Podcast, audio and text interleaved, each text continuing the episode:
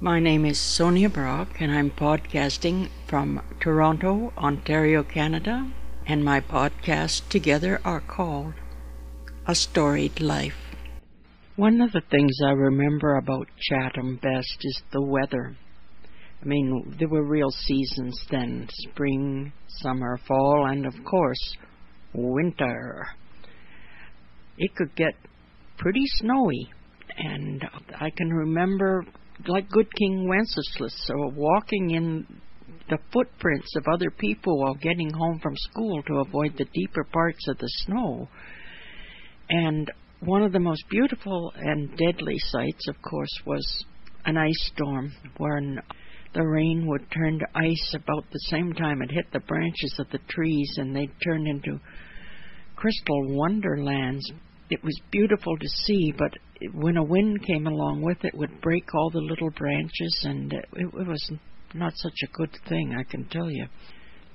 Now, I have other memories of cold. I moved up north to Aticameg, Alberta, which was, golly, part of an Indian reservation up above High Prairie there. And I was expecting at the time, and actually, I'd had the child by a cesarean section, and I was healed from that and had been released from the hospital, but things weren't going well, and I didn't know what was wrong, and I was isolated in a little log cabin up on a hill. The Anglican Church part of a Cree Indian reservation, and the Catholics on another hill a ways away had an establishment, and there were two sisters there, by sisters I mean nuns, who had some medical training, so I thought I'd better go and see them. Well, to get up there, I had to go down a long road, along the road that was the main road, then up a long road to get to their hilltop thing, and I thought I'd take a shortcut. So I started walking through the snow. Well, snow where I came from was a relatively mild affair, but up there it got pretty deep, and I found myself trying to plow up the hill in what amounted to waist-deep snow, and that was an experience. I was using branches and bushes and anything I could find to pull myself along. It's a wonder I didn't fall into a snow crevasse and get frozen or something. But finally I made it up the hill to the station, and there wasn't anything that they could do for me really, except to say that I'd better get into town pretty darn quick. And they gave me, the best they can do, an enormous gelatin capsule vitamin thing. It was, a lot of it was cod liver oil, I found out from subsequent burps. So they weighed me and they gave me this enormous pill, and I said, "Why is it so big?" And they said, "Well, the customs up here, they think that if one pill is good, then the whole bottle is best, and they'll take it all at once. Saves much fuss and bother. So we give them the biggest dose that they can take at one time and send them away. And then when they come back, we'll give them another dose." So I took that pill, and I struggled back down the hill and made arrangements to get into town. Turned out I had a staph infection in my cesarean. It was rampant in that bush hospital.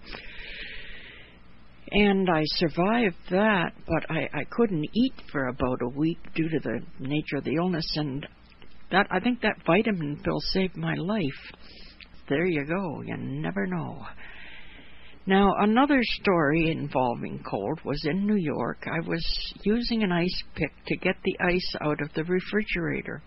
And there's some kind of gas in there called Freon or something like that. And I accidentally punctured the part of the thing that I held the Freon, and the gas started coming out. Well, I thought it was dangerous, and I grabbed up Kathy, my daughter, and she wasn't wearing any clothes at the time, just little panties, and ran out into the hall with her, and she was just mortified that I dragged her out into the hallway in her skivvies, and it turned out that the Freon wasn't all that dangerous, and we repaired it, and the fridge was okay, and so forth and so on. But my goodness gracious, I that was an adventure in the cold. Now my first husband, Bob Bates, may he rest in peace, had a little bit of trouble keeping jobs, and in New York he managed to get a relief job in a place that dealt with frozen foods, and it was in August, and July or August, the summer holidays, which is why he was doing relief. And it was the best job he'd had in a while. I mean, you get occasional free frozen food, and they got the snowman suit, and the pay was good, and so forth.